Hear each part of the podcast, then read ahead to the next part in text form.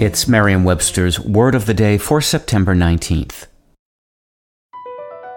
Across America, BP supports more than 275,000 jobs to keep energy flowing. Jobs like updating turbines at one of our Indiana wind farms and producing more oil and gas with fewer operational emissions in the Gulf of Mexico. It's and, not or. See what doing both means for energy nationwide at bp.com slash investing in America.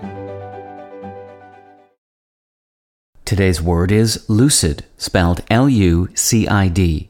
Lucid is an adjective that means very clear and easy to understand. Here's the word used in a sentence from Wired by Kanchan Verma. Kinfom's prose is lucid and engaging and often lyrical and poetic.